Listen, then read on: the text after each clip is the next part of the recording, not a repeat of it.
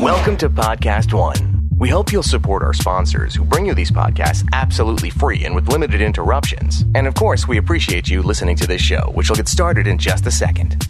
What if I told you that you could have your very own sous chef? I mean, your sous chef could be your friend, someone who would pick all of your ingredients and do most of the slicing and dicing for you. Uh, you can have it with uh, Green Chef. Green Chef is a USDA certified organic meal kit service that sends you everything you need to cook amazing meals right at home. Uh, Green Chef delivers premium organic ingredients plus easy recipes ready in just about 30 minutes. You'll love that Green Chef does most of the prep work for you. Every recipe comes with delicious pre made signature sauces, marinades, or spices. Uh, plus, a lot of the organic produce is already pre chopped because who's got time for that? Just pick the plan that's right for you and let Green Chef figure out the rest. They offer a wide variety of specialty meals like vegan, paleo, gluten free, and more. Even as a professional chef, I mean, I love Green Chef. It gives me a shortcut to tasting great food. I mean, we cooked all of those from their omnivore package Right. Yeah, that was- recently. yeah, that's good. I mean, that pork chop was just delicious. The chicken was outstanding. What did you think about Green Chef? Oh, super easy. I mean, great. Everything's there. The directions are there. It's clearly labeled. That's what I like. But listen, for meals that are easy to make and incredible to taste, just go to greenchef.us slash Richard and you'll get $50 off your first box. That's greenchef.us slash Richard for $50 off. That's kind of amazing. That's a big discount. I feel like Yeah. I'm doing the world some good. Yeah. Green Chef. Podcast One presents Starving for Attention with Richard Blais, an entertaining behind the scenes look at the world of food, where you'll hear from anyone and everyone in the culinary industry, including restaurateurs, TV hosts, famous chefs, producers of your favorite cooking shows, and many more. Now, here's your host, Richard Blais. Welcome to Starving for Attention, a little podcast devoted to digging into the supple black olive soil that is the food business, all in the hopes of harvesting that one micro radish for a perfect bite. An amuse bouche, if you will, a treat for your mouth. But listen, everyone, today will be a treat for your ears. I'm coming to you from Aspen Mountain at the Food and Wine Classic, and sitting across from us is a mad genius, the super sharp, talented, and I have to add in adorable, Justin Chapple. What's going on? Uh, thanks for having me, Richard. And I have to say, you are adorable too. Oh my gosh! Well, that that you know, but I and Jasmine. yeah. Oh, Jasmine's here as well. Jasmine. Yeah, I'm here. Yeah, we're not in the walk-in studio, which is where we usually record, but we're here at Aspen Food and Wine Classic. This is kind of a big weekend for you, right? I would imagine. Yeah, I mean, it's a huge weekend for food and wine overall. Um, there's a lot of us here. There's, I mean, half of our marketing team, a bunch of our editors are here, and we're all, you know, doing things like this, working really hard um, with chefs like you. Right. Um, I had so listen. uh, This is a true uh, story. I had a dream that you were in recently. Oh, gosh. Um, no, it was kind of amazing. So, um, it- like it's it's you and I and Jesse Tyler Ferguson and Ellen Bennett, Oh my gosh, and we're out. like a nightmare. Well, uh, and we're out at an amazing restaurant, like an absolute game changer of a restaurant, uh, like one of those like Nordic spots, you know, where like course after course they're delivering like really delicate food that you know is plated with offset spatulas and tweezers, and like one course is a slow cooked puffin egg on the dying embers of a wood fire, and then it's like black rye bread baked on volcanic slate and dry aged goat roasted under dried pine needles. You know what I'm talking about? yeah, you know, something served on moss. Exactly. Something served on reindeer moss. Exactly. The hits just keep coming, and we're there, and we're enjoying ourselves. Uh, and then, like, it's like thirty courses in, and like we're starting to check our phones and everything, and it's like four hours in, and then we realize we don't have any service on our phones, and like now everyone's sort of like, we got to get out of here. Um, and we get up to the like we're now panicking, trying to leave the restaurant. We get up to the door, um, and uh, on the back of the door is the name of the restaurant. It says Stockholm Syndrome, where the tables don't turn. Oh, This is true. That's a true. So like, then we were stuck at It's like a Twilight forever. Zone. Well, I don't know. Like then I wake up. Like so, it is kind of a nightmare. it's you like the gra- it's like the restaurant version of Groundhog Day. yes, We're just like yeah. hanging out at a table eating. I will say, at least, I mean, that's a pretty good group from my perspective. Like, I I you're like, oh, Blais is there. That kind of sucks. I for me. mean, I will say, um, hopefully Ellen will listen to this because I think Ellen will seriously have a problem not having cell service.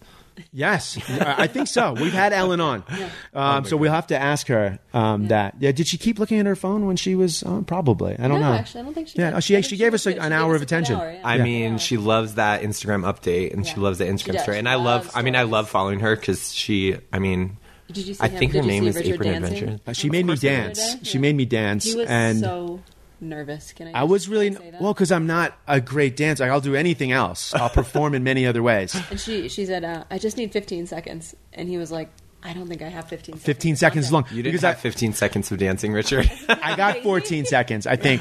But I luckily I had watched the Katy Perry with the kid doing the floss. Did you see? Have you seen that? Yes, of course. So I ha- I can floss pretty well, and I, so you got about five or six seconds of me flossing. Uh, I don't think. a I better don't think flosser. Jasmine thinks you can floss. She can't. We have we have floss offs in our kitchen uh, with the kids. Oh my god, She's hashtag better. floss I'm better. off. Oh, we're gonna have to do that later. Um, listen, you're the senior test kitchen editor. Um, I actually was recently promoted. Oh my gosh! I know it's crazy. So, so your title now is So is now I'm the deputy test kitchen editor deputy. of Food and Wine. Yes, Do you get a? Ba- I feel like with deputy, you should get a badge. I feel something. like I should too, but I think I just got new business cards that's kind of amazing. and a lot more work. Um, okay, but I, wh- I guess when you, you are you you're still involved in the test kitchen? Oh, yeah, yeah. I mean, you're like- absolutely, You, you rule my- all things test kitchen. yeah, I like to say that's my day job. 'Cause, I- um, among all the other things I do, I mean that's where I spend most of my time. So it's in a beautiful facility. I've been there I one- know. once or twice. What does it mean? What? is- Yeah. What does does it? it What does it mean? deputy. Yeah, well, no. What is what is the whole? What do you do? What is what is your job? So, being a test kitchen editor uh, at Food and Wine, um, basically what we do is, you know, um, after a story is conceived, so maybe we decide we want to do a story with Richard Blais or somebody else. Um, after the story is conceived and the recipes are brought in, um, I then spend, you know, lots of hours and lots of time, you know, rigorously testing them. Um, sometimes um, testing them includes simplifying them or using Richard as an example. You Please. love your liquid nitrogen. Uh, too much. Too much. and you know the home cook does not. So uh, Wait you- a second. the home cook doesn't know if they love it. Let's be honest. This is true. Okay. this is true. Semantics. But Yes. um, so so that might be one of the things that I simplify. So if you gave me a recipe that included the use of liquid nitrogen, I might find a way of achieving the same results in the recipe by exclu- excluding it or taking it out. Um, so a lot of a lot of times it's simplifying, reducing the number of ingredients, um, and then of course after all of that. Um, and perfecting it, making sure it tastes delicious, obviously, because we want to, you know, represent. Um, then I write them, and I write the recipes for the magazine. So So that's my, my next. Obviously, if I stopped using liquid nitrogen, I may get more work in Food and Wine magazine. possibly. Yes, I, Quite I should. possibly. I should figure that. Well, I have to say, like, I'm incredibly, in a good way. I'm okay. Like, I'm jealous of that sort of like you have this amazing niche that you have carved out. I mean, yeah, I mean, it's definitely a, a niche, especially because you know, I think for the most part, a lot of people working in test kitchens, they they want to kind of have this. They want to break down the walls of the test kitchen because it's very easy to get stuck in there and just be cooking all day and writing recipes all day, um, and it's it's really far and few between that people kind of break out of that shell and then they're able to do TV and then they are able to do radio or podcasts like this one or come to the Food Wine Classic in Aspen and do a demonstration for hundreds of people. I mean, so I definitely think that that's something that is unique f- for me. Um, I think it's unique in the industry. Um, How did you end up on the? I mean, you're you're you're doing the recipe work already, but now you're in front of the camera all the time. Like now you're the spokesperson for this creativity. Um, like you said, now you're, you're you're actually doing the demonstrations. I mean, I can't turn on the Today Show without seeing you. I mean, so like, how does that how does that happen from being sort of inside the test kitchen to now in front of you know millions and millions of people? Yeah, you know, I think it. I think it was a little bit my personality. I'm gonna. I'll toot my own horn a little bit. I'm. I love to have fun at work. I love to sing at work. I love to, you know, just. I think that a kitchen is a very fun place. Uh, I was a line cook for a long time, and as a line cook, I mean, I mean, you know how it is. It's a rough environment, and even then, I tried to have as much fun in the kitchen as I could. Um, and so when I ended up at, in the food and wine kitchen, I, you know, kept that spirit and uh, it was that that was kind of like recognized by you know some of the people at the company. They were like, "Oh, we got to get this guy in front of a camera. We've got to maybe maybe let's do a couple test videos and see if we can come up with something fun to do." And and I'm talking. This is going back probably five or six years now. Probably more like yeah, probably five years I think. And um, we came up with this idea to do. Um, to kind of reinvent how-to videos, uh, and so we put put me in front of a camera. I came up with some fun, quirky ideas, and uh, I think I shot five videos like five years ago, and after we watched the videos, we were like, man, these are mad genius. These tips are mad genius. And that's how we came up with this web series that, and that's kind of how I broke out of that shell. So it was like the personality, which kind of inspired this idea to maybe put me behind a camera. And then this little web series that I have was kind of born that way. So the Mad Genius. Uh, so it didn't start with Mad Genius tips. It was just you were cooking and doing some sort of uh, educational tutorial sort of stuff. Yeah, it started as like tutorial videos, but we wanted to make them different. So, you know, classic how to videos, oftentimes they're really long and they're it's it's teaching you to do something that's like very kind of basic or standard and we wanted to like reinvent that. And we said let's do let's teach people to do things that are like totally outside of the box. And if i think back to the first five videos that one of them for example was teaching you how to truss a chick- chicken without any s- string at all Oh my gosh! Well, how do you even do that? so you take the skin that's kind of by the cavity of the uh, in between the legs and the cavity, and you poke little holes in it, and then you insert the drumstick on the opposite side. And you know, it's funny because I learned that buying rotisserie chickens. Nice. Yeah, because yes. when you buy rotisserie chickens, that's how they're trussed. A lot of times. Um, and so I was like, oh my gosh, I wish I could teach someone how to do this. And I did, and we put it on video. So how do you do like how do you do the research for finding? Do you just come in with a long list of like ideas and tips, or are they just sort of you find them like oh I'm at a market and there's a rotisserie chicken? That's kind of a cool thing I see. Um, I think a lot of times, sometimes I it's something I figure out when I'm working. So I'm testing recipes or developing my own recipes, and I just come up with like a, a simpler way of doing something. Uh, and and but you know sometimes I learn it from a chef, and sometimes I learn it from a chef's recipe that they give me. But sometimes I actually seek people out, and actually Richard, I actually have reached out to you quite a few times for the series. Oh well, I, yeah. I don't think I give you any good stuff though, do I? I mean, of course you do. I think you're out of Mad Genius tips. I'm at Imagine. Like uh, to be honest with you, uh, I'm turning to you for my Mad Genius tips. I just did a segment, uh, and and and and Jasmine was like, "Ask him about the omelet in a bag." Right? Oh, Do you yeah. remember this one? I do, yeah. You're making an omelet in a plastic bag, a Yeah. food safe plastic bag. Yes, food safe, BPA, BPA free. And I thought that was mad genius. And I did it on the Rachael Ray show a couple Oh my weeks gosh, later. you see this? And you didn't But- invite me? Uh, well, well, you're invited next time. You, Oh you have to come. But I mean, I, I mean, inspiration's everywhere, right? I mean, we all sort of you saw it at the local grocery store with the, the chicken. That- exactly, yeah. Um, so I'm just I'm admitting it I, that I just gave you the shout out for it. But I mean, uh, like, so it's it comes from every place, No, basically. yeah, it comes from every place. And, you know, just like the omelet in the bag, I mean, a lot of my tips, you know, I'm trying to remember back to some of the ones I got from you. What, uh, one was like microwaving the Parmesan rinds. Oh, yeah. Parmigiano Reggiano rinds. Yeah. And to make little crisps. And, you know, I did a video of that and it's a really fun thing. You know, like nobody ever would I would have never thought about that if you didn't tell me. It's weird because, and this is a question I want. Like, I feel like so that for me came from like the top. It came from like a three Michelin star restaurant. I don't remember where it was. That like, and then one of my chefs shared this with me, and then I did it. I was like, oh, that's kind of cool. I guess for a garnish in a three Michelin star restaurant, it's Yeah. also kind of amazing for someone who just wants to save some money Yeah. on parmesan rinds so i think it's i think what i love about the mad genius tips is it comes from kind of both places Oh, totally. the local grocery store or the three Michelin star restaurant. Do you find that some, more of them come from the high end? Um, I think it's a really nice mix. I'd probably say it's like 50-50. I get um, I always like try to give credit when where credit is due. So if I do like reach out to you or somebody else, like I reach out to Jamie Bissonnette all the time because he has so many ridiculous ideas. I mean, so and I like to give credit. So if I had to go back and look, I could probably count, but I'm probably I I'm willing to bet it's probably 50-50. Um, for example, and some of it comes from like working in restaurants. So when I was working in a restaurant, um, we had a gnocchi dish on the menu, and the way that we made the gnocchi was we you know we kept it in the pastry bag in a pastry bag. So we made the the the dough or the batter, put it in a pastry bag, snipped the tip, um, kept it in the pastry bag during service, and we made him to order. So what we did was we had this huge pot of water, and we tied kitchen string across the two handles, like really tight. And with the water boiling, every time you an order comes in for the gnocchi, you pipe the gnocchi um, over the pot, and you use the string to just snip it off. That is, And- that is smart. Yeah, some people use a knife to do it. It's the same technique, but um, I mean, I learned that in a restaurant. during service, and it was one of the first Mad Genius tips I've, I ever shot. Well, I mean, I, I, what you're doing is amazing. I mean, I, it's kind of uh, like I feel like you got this like Andy Cohen thing. Like you're like you're breaking out. No, like you're like how Andy was like part of Bravo, like behind the scenes, and now all of a sudden like he's doing a show. Like and now look what he's doing. Um, this is I don't know if you can even answer. Do you feel like since it's such a big company that there's pressure when now that you're like consumer facing more?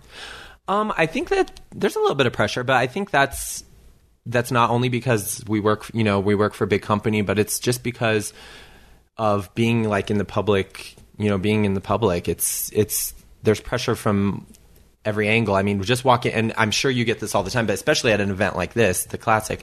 I mean, you walk around and you feel the pressure that at any minute somebody can come up and just talk to you and you might not know them but you have to be nice and you, you want to represent you want to represent i want to represent my own brand you know being Justin Chapple as much as i want to represent food and wine and i want to do that in a positive light you know because it's it's important you know it, it helps my web series it helps the brand it helps food and wine it helps us grow it helps us become popular and and all of that's and i think all of that's important Yeah, we go through some of that. I mean, you work for such a big brand where it's like, hey, we're all we all win here. Like if I'm driving traffic and you're driving, like everyone wins. Um, talking about brands, you had your start perhaps, or you worked early on in your career at a pretty big brand. We found a picture of you as a barista at Starbucks, I think. right? that picture is going to haunt me forever i swear Floating around up. It is floating around, and that picture still gets used. So yes, I did. I worked. I worked at Starbucks. Um, it's a funny story. So I moved to New York, um, and I was working from home actually. Uh, doing, I was kind of doing some vocational counseling, uh, kind of helping people uh, get back into the workforce who might have been injured on the job. It's kind of totally weird and totally boring, but I was doing it, and but I was working at home, and I was just moved to the city, and I was so lonely, like I had no friends. So I said to myself, I was like, I'm gonna get a weekend job. So I went to Starbucks and got hired as a barista, and I worked on the weekends. I worked two days a week.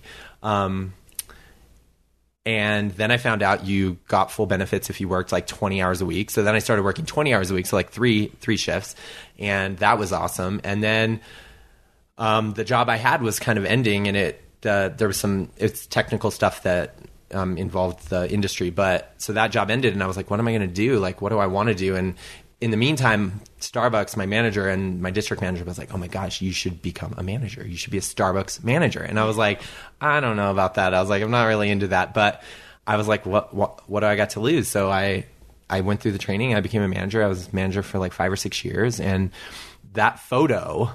Right. I still haven't where seen the photo. I look- have to lo- see the photo. I literally look like I'm like 12 years old in that picture. Yeah. It, So it came young. from this media event we did where we were training people on this like whole new thing we were doing, and um, some some media outlet took the picture, and now that picture they still use that picture when they when the people write about Starbucks. Yeah, It's there it crazy. is. That that is. You look. I mean, you say you look like you're 12. Oh my gosh, I mean, I'm you, so you look, you look skinny like there. You look Oh, barely legal days. now, just so everyone knows. You know, they're going to go look at all your your, your Oh. photos.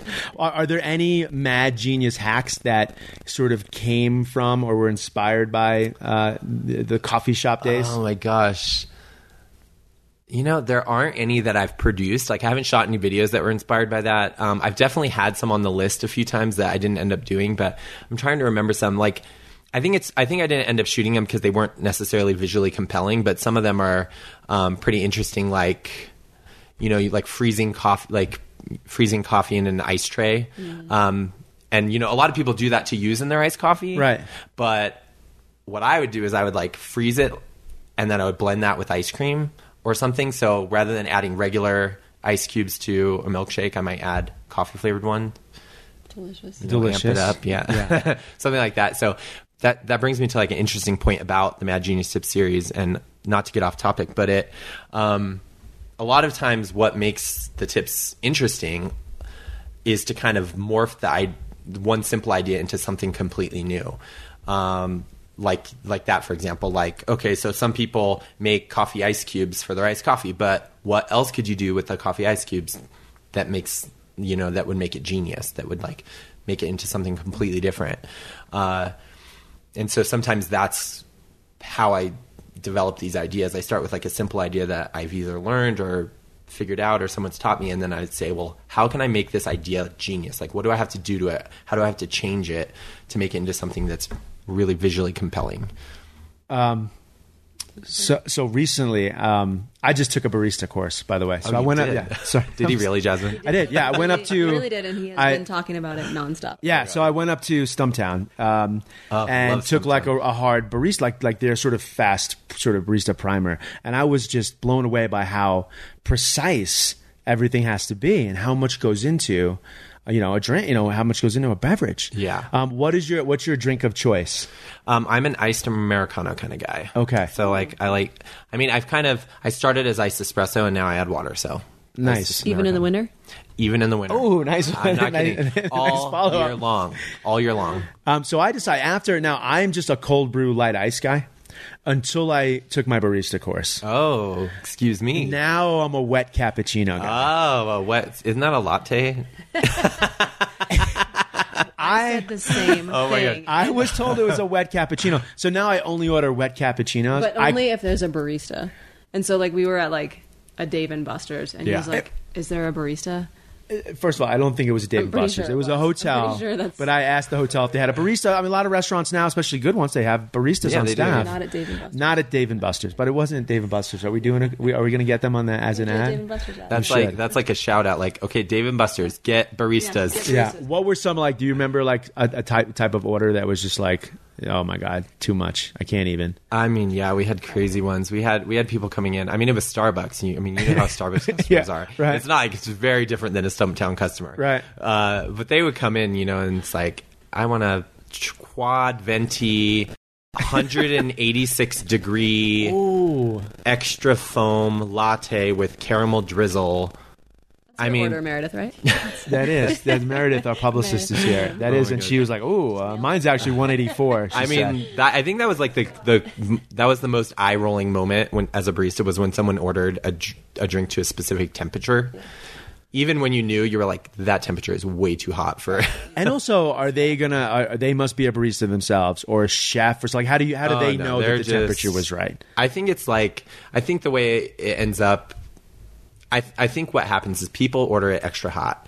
And they don't get it as hot as they want it, so then they send it back, and then the barista makes it even more hot, and then the barista probably says to them, "Next time you order this, ask for it to be 186." Yeah, degrees." and then that's so the thing. I blame the baristas. Right. So that's why I'm ordering a wet cappuccino. It's the you go. person who taught me. But Um, seriously, can we go back to the wet cappuccino because I think it's just a latte, Richard. Just a latte. the Then why- why- Well, it's a latte with a little more, More foam, foam. But not by much. I don't think. no, because no, But I thought, isn't it It's a temperature difference? I See, thought. my I order thought it was a temperature difference so that it doesn't foam up, so that the the milk is not as frothy. It's more, um, you know, milky and creamy, like a like more of a Cool Whippy sort of texture. I think I need to see some. we'll have to get into it. Well, well, listen, I think we're going to do a Mad Genius, um, you know, coffee episode. I think you need, you're going to need to get someone from Stumptown on the line I think so.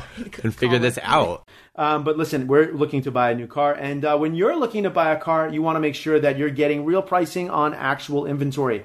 Unfortunately, a lot of times this isn't the case. I mean, people configure cars online only later to find out they're not actually available.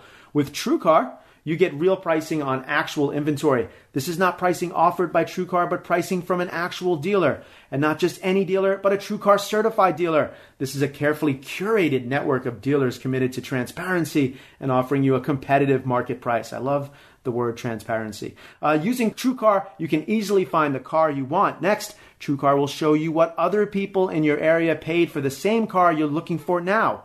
And now you know what a fair price is, so you can feel confident. Over 3 million cars have been sold to TrueCar users by the TrueCar Certified Dealer Network. There are over 13,000 TrueCar certified dealers nationwide.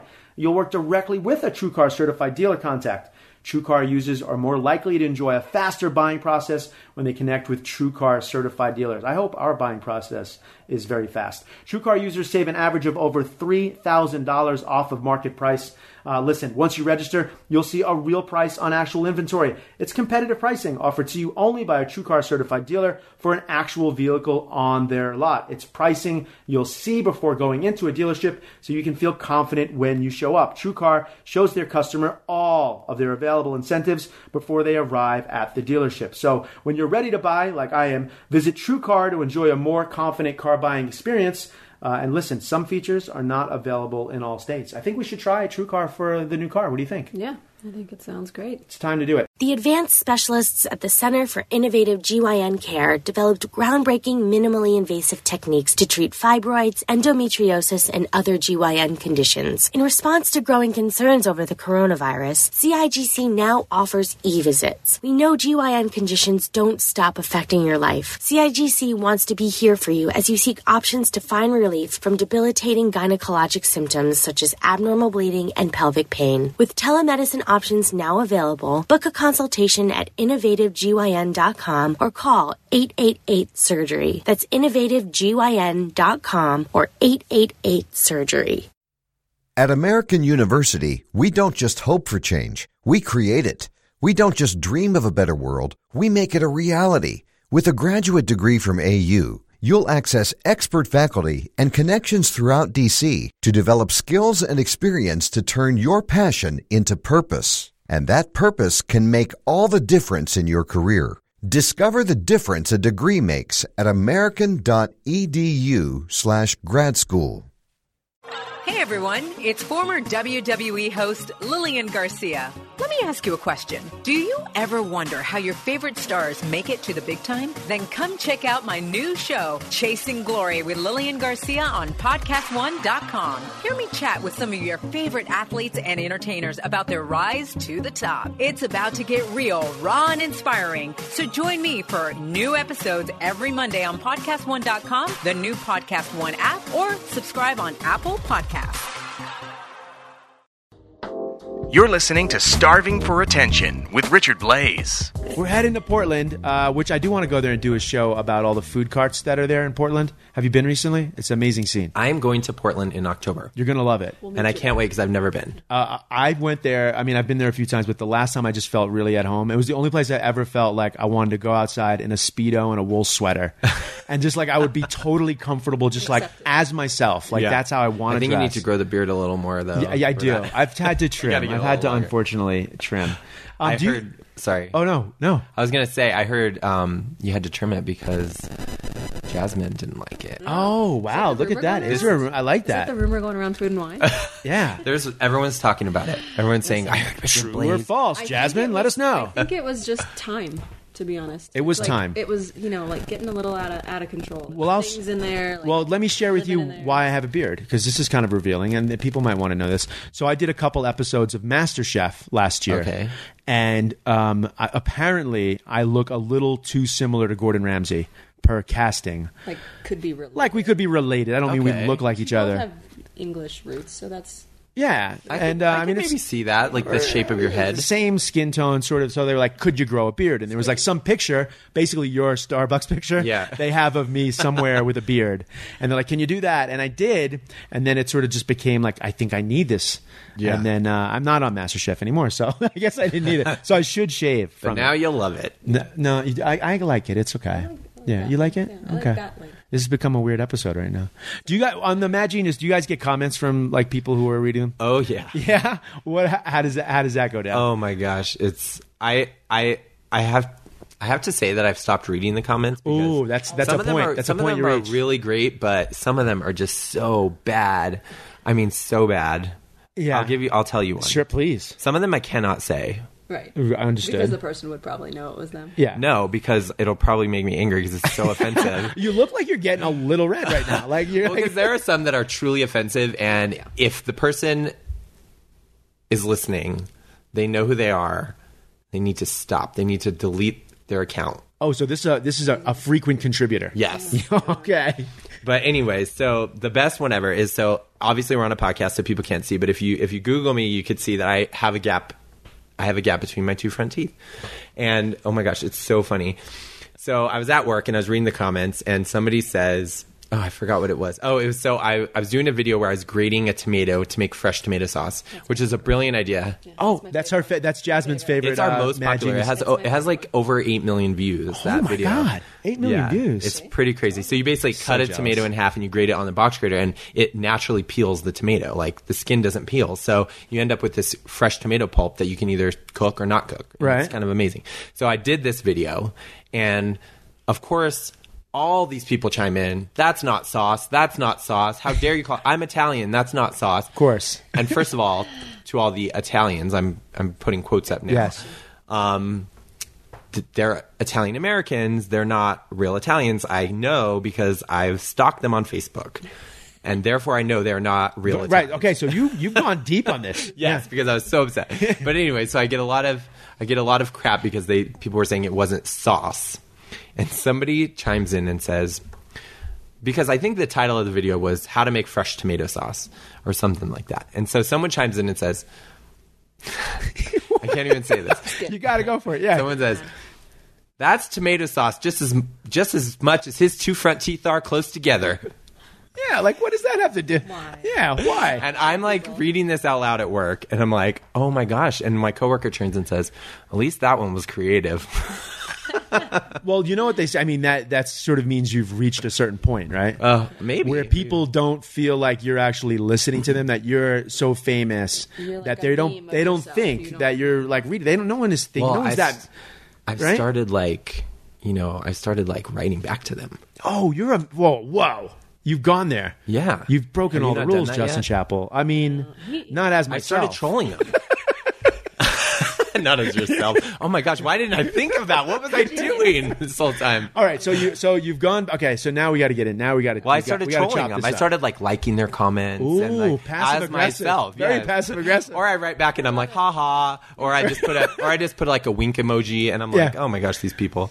That's you know what I do that. So I do that on Twitter. This is true. So someone will be like, and this is usually what it's like. It's something like, "Oh my God, Richard Blais is on TV again. Please get him off of my TV forever."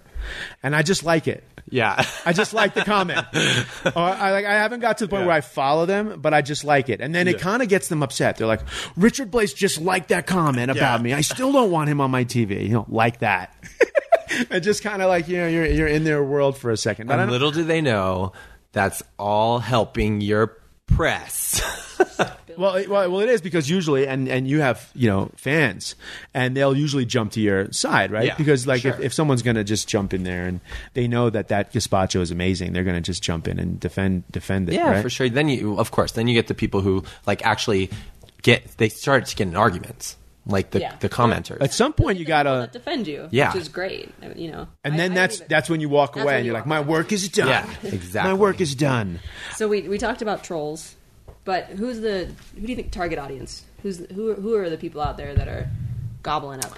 Magic? You know, it's funny because I get this question a lot actually, and it's really hard to answer because, and I'm sure you have parts of your business or parts of your um, your fame that are really hard to measure.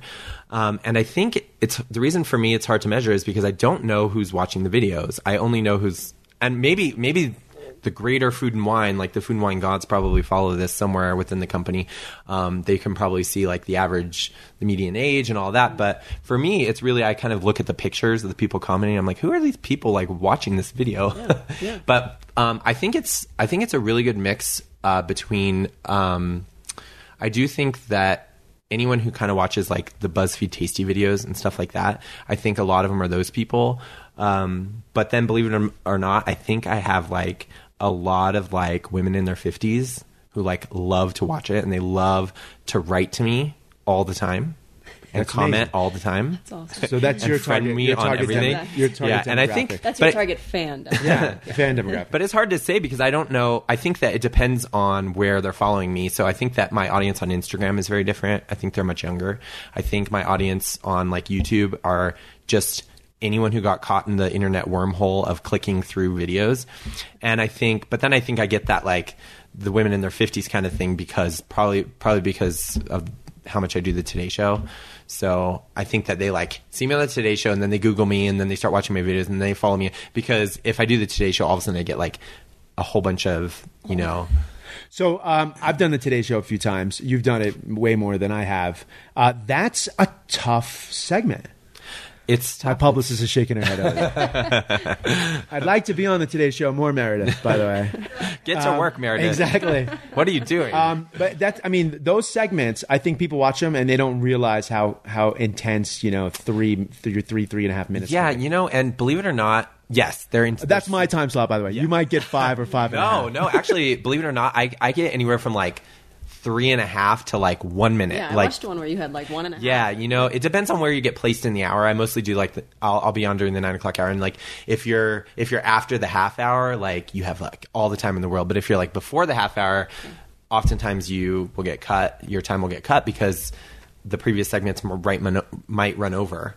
And I mean, forget about it if there's like a super celebrity on the show, then you know your segment's getting cut short. But um, but you know it's fine. I think, but maybe that's why they like me is because you know I I can do a three and a half minute segment in two minutes and fit it all in, and it's pretty and still pretty informative. And is your game on the Today Show pretty similar to the the Mad Genius tips, or are you are you sort of stretching the range a little bit? Um, it's it's hack. So I do hacks on the Today Show. Right. Um, so Mad Genius tips hacks, same thing, no? Yeah, they're yeah they're Okay. but I think calling it Mad Genius Tips gives us more flexibility, so we can kind of get out. It doesn't necessarily have to be like. I mean, first of all, we have to identify what a hack and a, a hack is. A, cooking hack is like a shortcut, like it's a way of doing something easier. But sometimes in Mad Genius Tips, we just want to do something that's like really, really fun. It's like a fun tip. It's a fun idea, and so it doesn't necessarily have to be a shortcut for something Got it. but it could just be something that's really brilliant and genius. Um, but so on the Today Show, it's kind of a mix of both of them. So I do hacks, but like we do a really fun mix of all different kinds of things. Sometimes it's shortcuts, sometimes it's like an ingredient swap that makes something easier, um, and that's pretty much what what I do. So it's kind of extended versions of my videos. Which one do you what what what is your favorite sort of uh, genre of performance? um, in what way? Like I mean, like you're here at Aspen. You, you did a you did a show today or yesterday or tomorrow or something like that, right? So live and you know, 45 minutes live or three minutes on today's show or um, You know, it's hard to say because like and this kind of goes back to what you said about the Today Show about how intense it is. Like, I mean, those segments are a lot of work.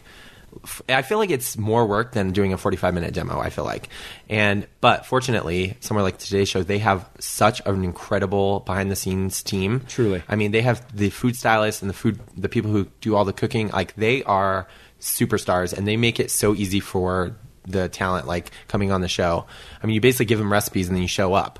Yeah, right? people don't realize that that it's so put together. Yeah, I mean- um, that like literally everything's mapped out, and there's like, uh, at least for me, a rehearsal, and like there are these things that happen so that everything is is foolproof. Yeah, um, but I if I, I I think that I like if I had to say I think I do like doing the the longer demonstrations like the one here that that I did here in the Food and Wine Classic in Aspen, um, which was today and it was like 45 minutes. I I kind of like that because it's so freeform. Like you have a structure. Like I have my recipes I need to get through, but what you want to talk about can change. What you want to focus on can change. The interaction with the audience is super important because that not only affects what you do, but it creates like this banter and then you have Yeah. a good time, right? That's what I love about live stuff. Is my favorite stuff because you just know, you know, Mm-hmm. every moment along the way. Oh, that guy back there, he's sleeping. I gotta turn up the energy here a little bit, or you know when they're engaged. Um, tell me how the book came about. Obviously, with the success of the the web series, right? Yeah, so the the web series, w- to our surprise, well, so it's in its fifth season, which is unbelievable. So each season, in the past, the seasons have been like 35 episodes. This season, it's a little shorter. Um, but so we're in our fifth year, and it started as a web series that quickly became a very, very popular web series for food and wine. Um, we we gained super we gained so much web traffic from it um, and YouTube YouTube views from it that we turned it into a print column. So we started a monthly um, print column in the magazine um, called Mad Genius Tips, and we started featuring this stuff that uh, I did on video. But the difference was I started creating recipes to go with the tips. So every month I would pick a different tip, and then I would develop three recipes that incorporate the tip. Okay. And then we were like, oh my gosh, this is really fun. Why don't we do a cookbook and do the exact same thing, but with 100 recipes? So that's what we did. And uh, it came out in November. And that's how it, it kind of came out of the blue. I mean, it was. It was wild. It was like one minute we were talking about doing a Mad Genius Tips book, and the next minute I like finished writing it, and it was crazy. I think we did it in like six months. So I know you were used to sort of those pressures of deliverables and timing and the corporate sort of structure of what a, making a book is. Oh, yeah. So it was easy then. Well, it's funny because Food and Wine produces, so we do three cookbooks a year, and we produce them very differently than a traditional pu- publisher. I mean, you've done your, you just came out with your second book. Yes, yes. And I mean, for each book, what was it? You probably wrote, you spent a year writing it? At least, right? Yeah, at Unfortunately, least. yes. Yeah. so you spend a year writing it, and then you your publisher spends a year. Well, usually I write it, and then the publisher says we need to rewrite it. We need to get someone. You know, I think we have the same editor. Right. On our- well, on Okay. so I have another book coming out. We'll talk. About, maybe we could talk about Well, that. oh my later. gosh! Well, well first Yeah. of all, let's skip right over that. You have a new book coming out. Is Yeah. this what is this? So I have another book that's coming out next year. It's called Just Cook It. Okay. Um, and it's going to be really great. It's um, a hundred, about 145 recipes that are built to be easy. Uh, um, and they're totally delicious. So the idea is making home cooking fun again, making it simple again, um, and it's all about recipes that, um, it's all about not overthinking it. Like rather than just you know worry so much about what you're doing and how you're doing it, just cook it. You know. So almost. Uh, I like that title. And I really appreciate that you didn't let publishers push you around and make you name it like just in time or something like that. oh, I'm really happy about I would have liked that too. I knew you would have. That could be the next one. But yeah, so that book's coming out next year. I, I finished writing it. It's where it's being designed right now. Um, it's a, that book is actually um, I'm not publishing it with Food and Wine. I'm publishing it with Houghton Mifflin. Um, and Oh, the publisher of my second cookbook. Yes, we share a publisher. Yes, Yeah. I think we. I my editor Justin. I think we. have the Yeah, we do. editor, Yeah. Um, the same guy who told me to rewrite my, my second book. Um, he follows both of us on all of our social media channels. So we have to, so we're gonna have to like That's fine. He's post this podcast. Yeah, I'm not saying anything. and then share all- it with him so that Yeah. he feels special. He's getting this shout out on here. I'm gonna. I'll bring him on the pod. Yeah. I'll bring in all of my publishers on the pod that I've ever had. Um, but yeah, so that book that book's coming out next year. It's gonna be really. I'm really excited about it. Um, So I- it sounds like though, like just cook it. Like ah, you don't need recipes. Like is it is it a recipe book kind of? It's definitely a recipe book. It's definitely they're definitely tried and true recipes. Um, but the idea is there's very few ingredients. It's all I try not to use any equipment that I mean I think I use I mean, and this is gonna sound crazy to you because you're such like a sophisticated chef, but you know, I think I use the food processor in the book like three times. Like, I mean, for the most part, it's like you need a knife, you need a stove, you need a cutting board, and a measuring cups maybe, and it's it's all about just like. is that the way you cook, or are you like thinking about, hey, I don't want to get a lot of equipment It's a it's a lot of how I cook. Like the recipes in this book are a lot of them are my fa- the recipes I make all the time at home that I finally wrote down. Because even with my second book, I, people think that I'm cooking at home with liquid nitrogen. Yeah, Rarely, sometimes, but it's it's and, I think and there's extra. if there's Oh, extra maybe from an event or something like that. But I think it's so important to make it easy, but not dumb. yes, And that's what you do really great, right? Yeah, and that's what this book is about. I mean, it's not exactly what it's about, but that's what all the recipes in the book are like. They're not. They're really smart recipes, and they're very um, thoughtful, but they're also very easy. And you know, some of the some throughout the book, like one of the things, and and, and what I'm about to say, I feel like could be a book in it in itself, but. Um, throughout the book, I like call for certain things that I also offer recipes for. Um, so, for example, I might call for in a recipe, I might call for like three cups of salsa verde or something like that, and then somewhere in the book, I offer a recipe for salsa verde. But if you don't want to make the salsa verde, you don't have to make the salsa verde. You can Right. buy it. Um, and so, there's quite a few places in the book that are like that. So it's like if you feel like you want to make this Right. extra component, you can, but you don't have to. And most people don't. And most people don't. but you know, you might. You know, you. But the thing about it is those those extra things, like for example, the salsa verde.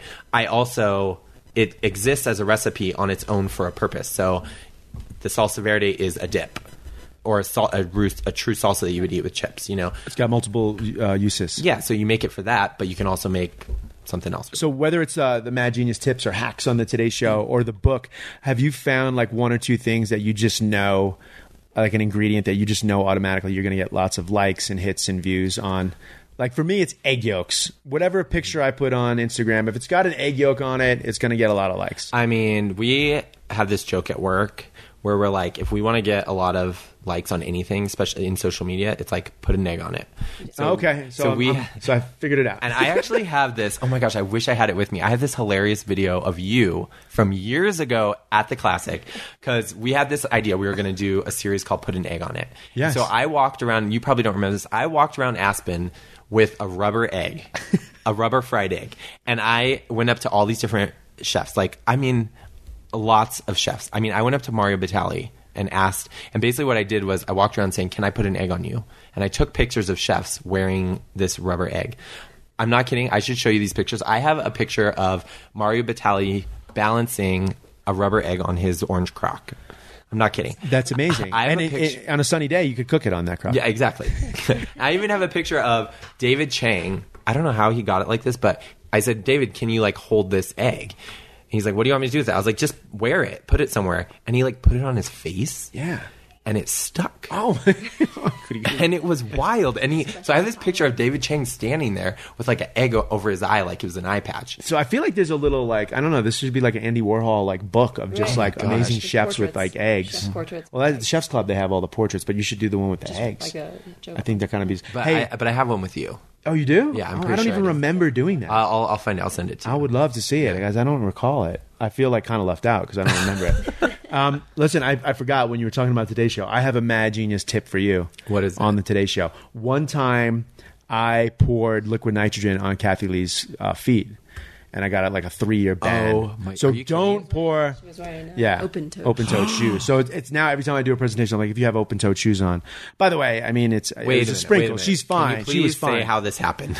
I was, you know, of course it's it's me, and I was cooking with liquid nitrogen on like one of my first Today Show things ever, and I'm, you know, from Top Chef, I'm sure, and I s- spilled some nitrogen. I think it just like I sprinkled on her, and I've also poured it out. I poured it out, but I think it dripped and fell off the table, and Oh my and gosh, then were I, you know, mortified? I think, well, you know, I was really, I'm, I also might be creating part of this in my head because, like, it just took me like two years to get back on the Today Show. So I've created that because I dripped nitrogen on her on her feet. I was banned from the Today Show for Right. two years. It's a good clip. We'll have to probably pull it up. we'll have to pull it up. Oh my probably, gosh! Please, I'm gonna Google that happen. right like tonight. I think we have to. It's like Did she like scream? Like what? No, happened? no. I, you know what? I'm probably she just. reacted. I, I remember Oh, she she reacted yeah. in a in a like you know, but she's a pro, so Yeah. it wasn't you know she didn't like freak out. Yeah. she And I- reacted for and sure. I've been back. I was there like a couple weeks ago. Everything's fine. So you Uh, basically yeah. Fast hacked forward six Kathie years, Lee. everything's Yeah, yeah, yeah. That's your Today Show hack. That's my no. Don't my do Today. Show Oh, yeah. hack is Oh, don't you. do that. That's the hack. Oh my gosh, Don't- I'm gonna things not to do. I'm gonna remember that forever. Do Yes. not pour liquid nitrogen on a t- television host. That's yeah, any television host. That's true. It's not just her. well, listen, Justin Chapple, uh, we're coming near the end of our show. We usually like to play a couple games. Okay. At the end, so this is going to be a kind of like a. It's, it could be an Aspen food and wine classic sort of uh, game. Uh, we call this one pairings. Are you game to play? Sure. All right. So I'm going to give you the name of a chef.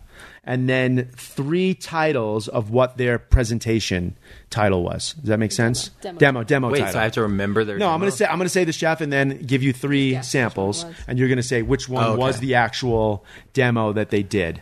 You know, I'm probably gonna do this really well. Yeah, because you wrote them. yeah. Um, so you should. No Or, ever. or I won't, and then I'm gonna be embarrassed. Okay, well we'll we'll see. Um, uh, by the way, you're bragging, so yeah, this is you set yourself up. All right, so the chef is Chris Cosentino. Okay. We all love Chris Cosentino, and was his demo called? The ultimate seafood tower or something like that. He blew you out of the water. Like, you're not even going to let me ask. Okay, go. I'm sorry. I'm sorry. I'm interrupting the host. I tur- I learned Well, in media well, training. Do that- not that's, interrupt the that- host. No, no, that's not one of them. No, I mean if you do, Okay, listen, no, go ahead. It's like if you know the answer, you just ring the bell. So I appreciate that. You're you're, you're like in it. You're playing. No, this but game. now I wanna hear it. Was Chris Cosentino's demo called "Bones, Shrubs, and Hominy"? Mastering the Shellfish Tower, or Sweetbreads Ain't French Toast? First of all, it could be any of those. Yeah, right. Well, yeah. Like you wrote those really well. Who did that? You or Jasmine? I, I wrote that. Wow. part. Yeah. He's gonna um, turn him in next year for ideas. Uh, I think Final so, yeah. answer is B. Mastering the Shellfish Yeah. Tower, which you probably edited. The original one probably was Sweetbreads Oh my God. French Toast, and I- you probably changed it. I don't. I don't. I don't really get to edit those, but I do. Someone read- does, though. I read, Someone yeah, does edit those. Totally. Our our events team like spends a lot of time doing that. But I re I go over the schedule so much that it's like by the time it's done, I know it. All right, here we go. Chef is Carla Hall. Okay. Demo titles Hootie Hoo Cooks the Blues, Recipes of the Mississippi Delta. Salt, It's a Box of Compliments. Or Southern Food Favorites. Southern food oh, favorites. Oh, Justin Chapple is killing the game. This was not meant for you, by the way. I mean, she just come on. She just opened a restaurant called Carla Hall's Southern Kitchen. What do you expect me to that's answer? true. But Hootie Hoo Cooks the Blues is something that I really want to kind of work I'm with just her on. saying, I think that maybe you should shelve these for next year. and I I bring mean, them up. You know? I think you should sell those Hey, listen, to them. Justin Chapple, what's happening right now is I'm trying to get a position writing for you guys. Um, here we go. Okay, now this one's tough because I don't think this is a classic one. This is just a demo from a chef who's who's at the classic. I don't know if she's here this year. Jenn Louis from Portland. She's right? not here, but I love her. Not here. I love Jenn Louis, one of my favorite chefs. Um, but here are three demo titles from Jenn Louis. I'm ready. 101 obscure Eastern European dumpling recipes you've hardly heard of. Cartlandia. kill you if she listens to this. No, she won't. Cartlandia, a celebration of Portland street food, or pasta by hand. Oh my gosh, this one's really hard because it could be B or C You're C. so competitive right now. This could be B or C. You're so I'm gonna competitive. say. Oh, what was B again? B was pasta by hand. No, that was No, C. that was C. Uh, B Oh. was Cartland. Oh, B was pasta by hand, and C was Cartlandia, a celebration I'm of gonna Portland street say food. Cartlandia. The answer is pasta by Oh, hand. that, also, I the know title I- of one of her books. I know that, but that's why I, that's why I thought it wasn't that because I feel like the last time she did a demo here, I feel like her book came out after that. But maybe I'm wrong. Well, so you're so this is. I uh, love that book. I keep it on my coffee table actually. It's an amazing book, uh, and Cartlandia. book. That's a book. That's a that's a uh, sort of a show that I pitched last week in L.A. That uh, no one, no one that you developed. Actually, you did develop I it. developed it. I came up with Cartlandia though. You did not. I came up with Cartlandia. This is for this, here. It is is. another topic. We're getting into I'm, it. I'm siding with Jasmine on this. yeah, it's Jasmine's always right. Um, Justin Chapple, you're amazing. Last thing we do is we play this game called 86. Get it out of here. It's 86th. In restaurant kitchens, that means we're out of something, or in our world, it means we're over something. What are uh, one or two things that you're just over with? It could be the food world, the entertainment business, anything you want to say. Don't make it food and wine though. Don't make it weird. I'm not gonna make it weird. um, oh my gosh. So, okay. So if if I had to 86 something, and th- I'm basing this off a conversation I had last week at work. If I had to 86 something, it would be 86ing turning every leafy green into a baby leafy green. Oh, yes. Because- so not let uh, not letting them grow up. No, what is it? Or let them grow up. Let them grow let up. them be. The. Let leaves grow up. The Let funny them- thing is, the reason why it was a conversation is because I I was making something and I needed arugula, but I wanted like real arugula. Yeah. And because baby arugula is just like I'm so over it, I would 86 baby ar- arugula. Mm-hmm. Good call. Um, but I wanted real arugula, and I was like telling our test kitchen assistant, I was like, I want adult arugula. I don't know what to call it. Like, what do you call re- grown up arugula? right, like arugula that like makes your eyes water. Yes, got, like, fuzzy. delicious, Yeah. bitter, spicy Yes, arugula. yes, bring it back. So, and during the, and with that, I was like, man, I'm just so tired of these baby greens. Like, I want like big greens again, big spinach. I want like curly spinach that's Yes. chewy and crisp and like Ooh, delicious. He's got the right words. like it, yeah. That's a good thing to be 86. Justin Chapple, where can people find you? Uh, you can find me at Justin Chapple on Instagram and Twitter. Uh, or you can find me at foodwine.com slash mad genius tips. Or maybe in the uh, 9 a.m. hour on the Today Show. right? Perhaps. Uh, pretty often. Hey, everyone. Uh, that was a lot of fun. You can find us on Apple Podcasts. Make sure to subscribe and rate us really well because the better you rate us, the more episodes we'll be able to deliver. You can also find us on Podcast One app. Um, and you can also find us on social media at Starving for Pod. That's Starving for the number four pod at Instagram and Twitter and Facebook and all of those things. Until next week, stay hungry. Thanks for listening to Starving for Attention with Richard Blais. Listen to new episodes every Tuesday on the Podcast One app or subscribe now at Apple Podcasts or podcastone.com. Hey, have you heard? Podcast One has a whole bunch of awesome new shows filled with big names that are waiting for you on our brand new, amazing app. This one's a game changer. There's Norman Lear talking to Amy Poehler, Julia Louis Dreyfus, and Charles Barkley. Geffen Playhouse Unscripted with Bryan Cranston, Josh Gad, and soon Neil Patrick Harris. Nice. OC Real Housewife Heather Dubrow's World. Lady Gang's Three Mimosa Podcast with Lea Michele, Nelly Furtado, Elle King, and more. Plus, every episode of The Adam Carolla Show, Dan Patrick, and Rich Eisen. And if you like what happens in the ring, we've got Steve Austin, Chris Jericho, Chael Sonnen, and a whole bunch more. So download our one-of-a-kind new app and see for yourself. Go to the App Store, Google Play, or download it now at podcastone.com. At American University, we don't just hope for change, we create it. We don't just dream of a better world, we make it a reality. With a graduate degree from AU, you'll access expert faculty and connections throughout DC to develop skills and experience to turn your passion into purpose. And that purpose can make all the difference in your career. Discover the difference a degree makes at american.edu slash grad school.